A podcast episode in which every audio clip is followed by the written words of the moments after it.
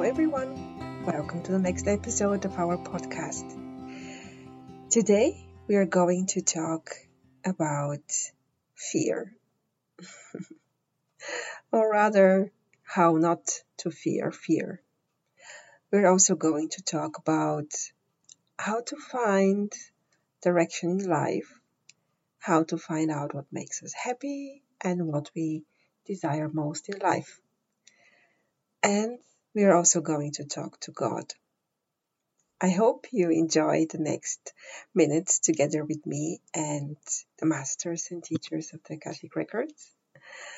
And before I start with the questions and answers, I would like to share something personal about myself. I grew up in a communist country where religion was not part of society. So I'm not indoctrinated by any church terms. However, I very frequently talk about God in my book and during my coaching sessions with my Akashic Records clients, and also in this podcast, I mention God quite often. However, when I was in my early 20s, I moved to Germany and I was shocked that so many people there believed in God. I was still convinced back then that every well educated person knows that God does not exist. That all of this was like the story about Santa Claus, just some fairy tale, just some story we tell kids. Of course, later when I started working with Akashic Records, my ideas about God changed. And for me now, and for the lack of a better term, God means the beginning and the end of all. God means all that is, the original source, not some vindictive old chap with a white beard sitting on a cloud whom we need to fear. I'm using the word God for a lack of a better word, but feel free to use another word that fits your understanding about God and the universe better if you have some problems with the word God. I know that many people link the word God with the church and with the church institution. And for many people, the word God brings up a lot of anger and pain.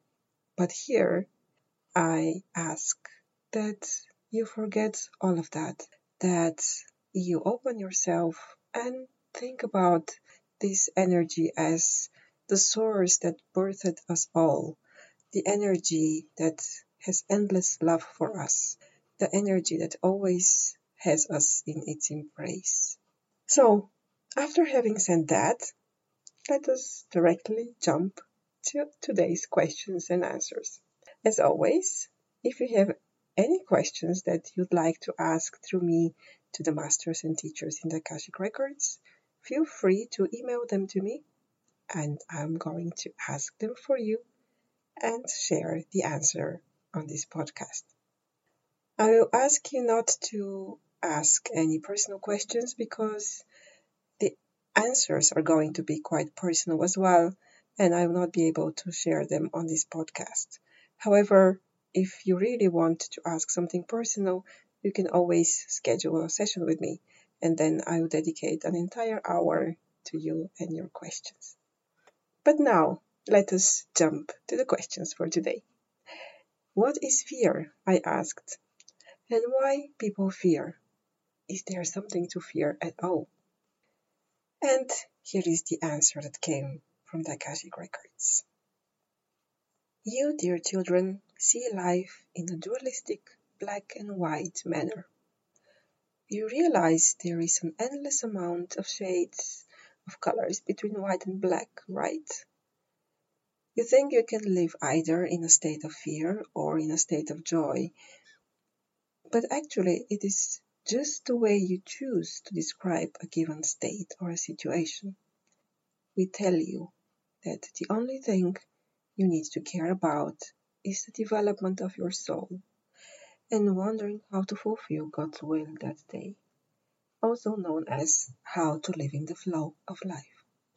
This goal can either be described as you should be afraid not to stray away from God's wishes, or you can describe it as you should rejoice at the opportunity to merge with God. Both sentences describe the same goal, but attach to it a different feeling. And here comes the important part. How you feel lays entirely in your hands. Yes, every feeling has a very real and scientifically proven way of affecting your physiology and your actions. But how and what you feel, you can fully control yourself. There are only several situations where your feelings take over you. These are the extreme situations of danger or sorrow. But even then, a trained mind of someone who meditates a lot will still be aware and will not allow emotions to take over his or her feelings. So it is to say that it is within humans' abilities to always be of control of your emotions. You ask, should you fear at all? Fear has its purpose, but you don't need to be afraid of fear. You don't need to try to avoid it at all costs. You should rather get to know fear and learn to work with it. Fear is, for example, one way your soul communicates with you and tells you that what you are about to do is not the best idea. Fear is a great motivator. If you are afraid, for example, that your children might starve, you will do everything possible to provide them food. But it seems to us, dear ones, that fear has taken over your life recently in enormous proportions. We ask you to ask yourself, where is this fear coming from? Is it real? Who is feeding this fear to you and why? Remember what we said about fear. It is a great motivator and as such unlocks great powers within you. And with great power comes great responsibility. Do you like being afraid? Do you like being in a state of fear? Once the fear helped you take a decision, is it worth continuing feeling the fear? We told you how you feel is entirely in your hands. Fear is helpful when applied at the right moment, but if it is a constant companion of yours, it becomes very detrimental to your health and life. A person who is afraid can kill, can steal, and can do very immoral things, selling his or her soul we ask of you to make a difference between the fear that serves you and the one that does not. We already mentioned that your soul sometimes uses fear to incite you into action. Also, your body triggers fear and adrenaline when, for example, a grizzly bear crosses your path. This is the good fear, the one that is of service to you. This fear is always accompanied with a sudden sense of urgency, inspiration, and ideas for action. For example, if you see the grizzly bear, you will gather all your mental and physical resources and will come up with a plan to save yourself and the people who might be with you. Or if you get worried about your finances, you will get inspired to look for ways to invest or find a new job opportunity. This worry will urge you to take an action to improve your situation. This fear we would call healthy. It comes suddenly and urges you to act. The goal of this fear is to motivate and push you towards a better future for you. This fear you can thank for its service you can follow through with the actions you thought of, and then you can let it go. The fear you need to fear and never allow into your life is the one that paralyzes you. This kind of fear usually is caused by others who would like to trigger your paralyzed reaction, so you become weak and cannot act, or you act in a way detrimental to you. You see already, this kind of fear has exactly the opposite effect on you. Instead of inspiring you to improve your life, it makes your life worse. If you ever experience such kind of fear, remember that you are always in control of your feelings and actions.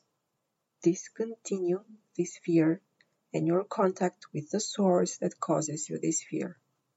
This source is always external, for your soul will never paralyze you with fear. Your soul wants you to expand and grow. Your soul wants to see you happy and joyful. You might ask how to shift away from fear. Just stop thinking about the things that make you afraid and switch immediately to doing something that brings you joy.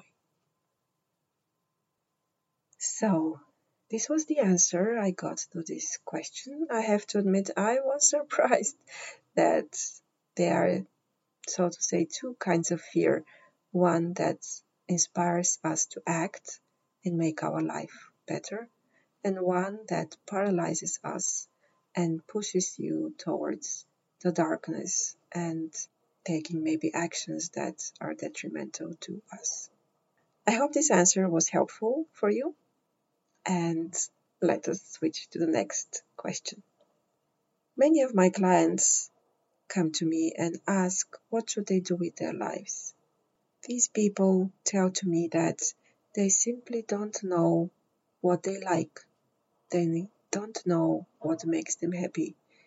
They don't know what they need and as a consequence of that, of course, they cannot take action in any direction that will bring them to a desired goal because they don't know what this desired goal should be. So I asked the masters and teachers in the records, what can they tell us today for this podcast that can be of benefit to all of you? because I'm sure there are some people among the audience who feel the same way like these clients of mine. And here is the answer that I got from the records. We would like to honor the path of each one soul and to honor its individuality and its diversity. No one is exactly the same as the other, and the circumstances of no one are the same as these of another being. But having said that, when we go away from the actual details that led a person to such a situation, the solution is very often very similar. Usually, people who don't know what they want and in which direction to go have spent a long time, usually in their childhood or early adulthood, up to the 25th life year, thinking about the needs of others. This habit then sticks and stays in your life even after the situation that caused it disappears. Children who grew up in abusive families or families of alcoholics or addicts learned early on in life that it is for their own good to serve the needs of the others. Imagine an abusive family where everyone in the family is trying to guess the needs and wants of the father so he stays calm. People living in such circumstances learn to put the needs of the abusive person first because ultimately this serves them. They will be safe if the abusive person is in a good mood. So you see, everything you do is ultimately for your own good. You do what you do because you love yourself enormously and you want that you're safe and well. Later in life, when the person is free of the abusive relationship and situation, often the habit to scan for the needs of others remains. This habit then is no longer of service to you and can be resolved. We often encourage people to start with baby steps which will soon become giant leaps. Start by asking yourself three times a day, what do I need right now? What would make me happy in this very moment? Feel free to even set up an alarm on your phone. When the alarm rings, think of what you need and what you want right now, and then go and do it. In the beginning, it will be things like, oh, I would really like to take a short break from work, or a cup of coffee is really something that will make me happy right now.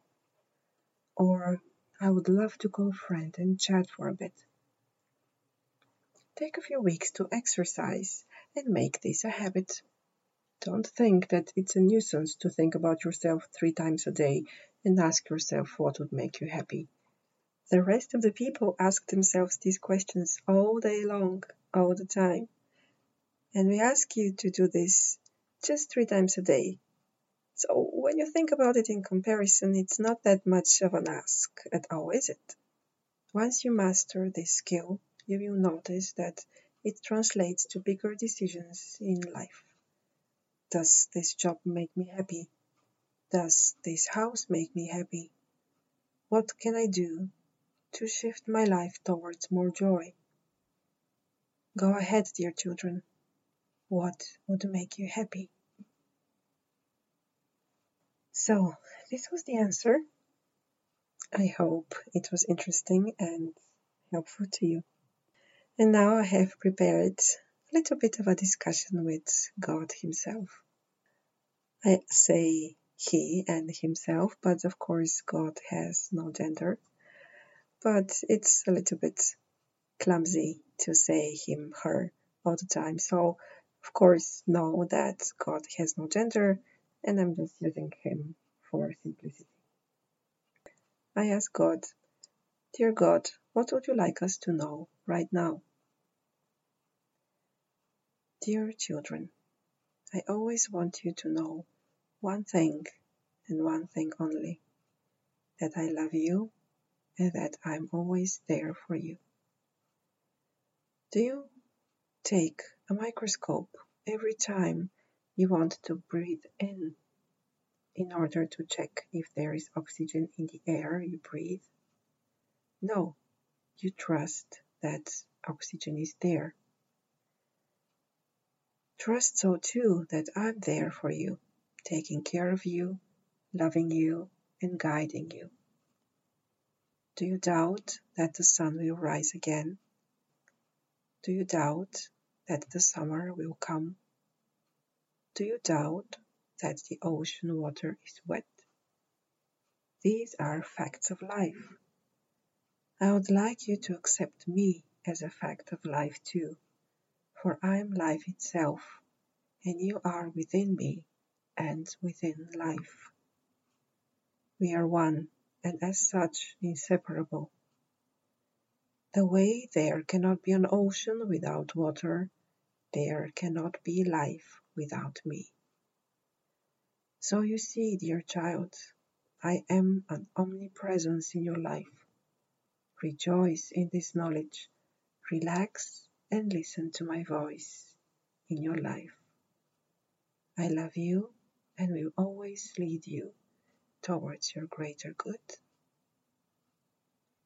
Then I decided to ask God some a little bit of a cheeky question, something that was curious to me and I was curious to see what he has to say. So I asked God, why did you create the archangels? And here is what he answered I did not create them. Creation cannot be forced or ordered to happen. I invited them, and they created themselves out of me. It was their decision, not mine. Each single one of you has free will. The number of the archangels changes with time because their souls decide to come in and out of existence. Archangel Michael, for example, is a very dedicated one. He wants to be helping you and will not leave this existence without you under his winged arms. I asked then, What is the difference between you, God, and the archangels? I am them, and they are I. But they are different expressions of my I am. They are expressions who decided to manifest in order to be seen and recognized, and in order to be of service to existence for specific tasks. Can you give them orders? I do not give orders. Each one of you knows what is the right thing to do. This feeling of knowing in you is my will, my invitation, my desire. But it is your decision if you will follow my will or yours. I have no attachment to the choices you make. Your freedom makes me happy. Each higher dimension has control over the dimensions under it. The question is if it wants to exercise this control or not. The lower you go on the levels and dimensions, the more control is exercised. The higher you go, the less control is exercised. You're still living in a dimension that wants to exercise control, and it is okay for it to be so for this is what you want to experience. But know that it does not have to be so. The higher you go on the dimensions, the less you will need or want to exercise control over those around you, above you, or below you. For you will not need control in order to have what you want and to feel fulfilled. And ultimately, when you join back with me, you will be in full control of all because you'll be one with me.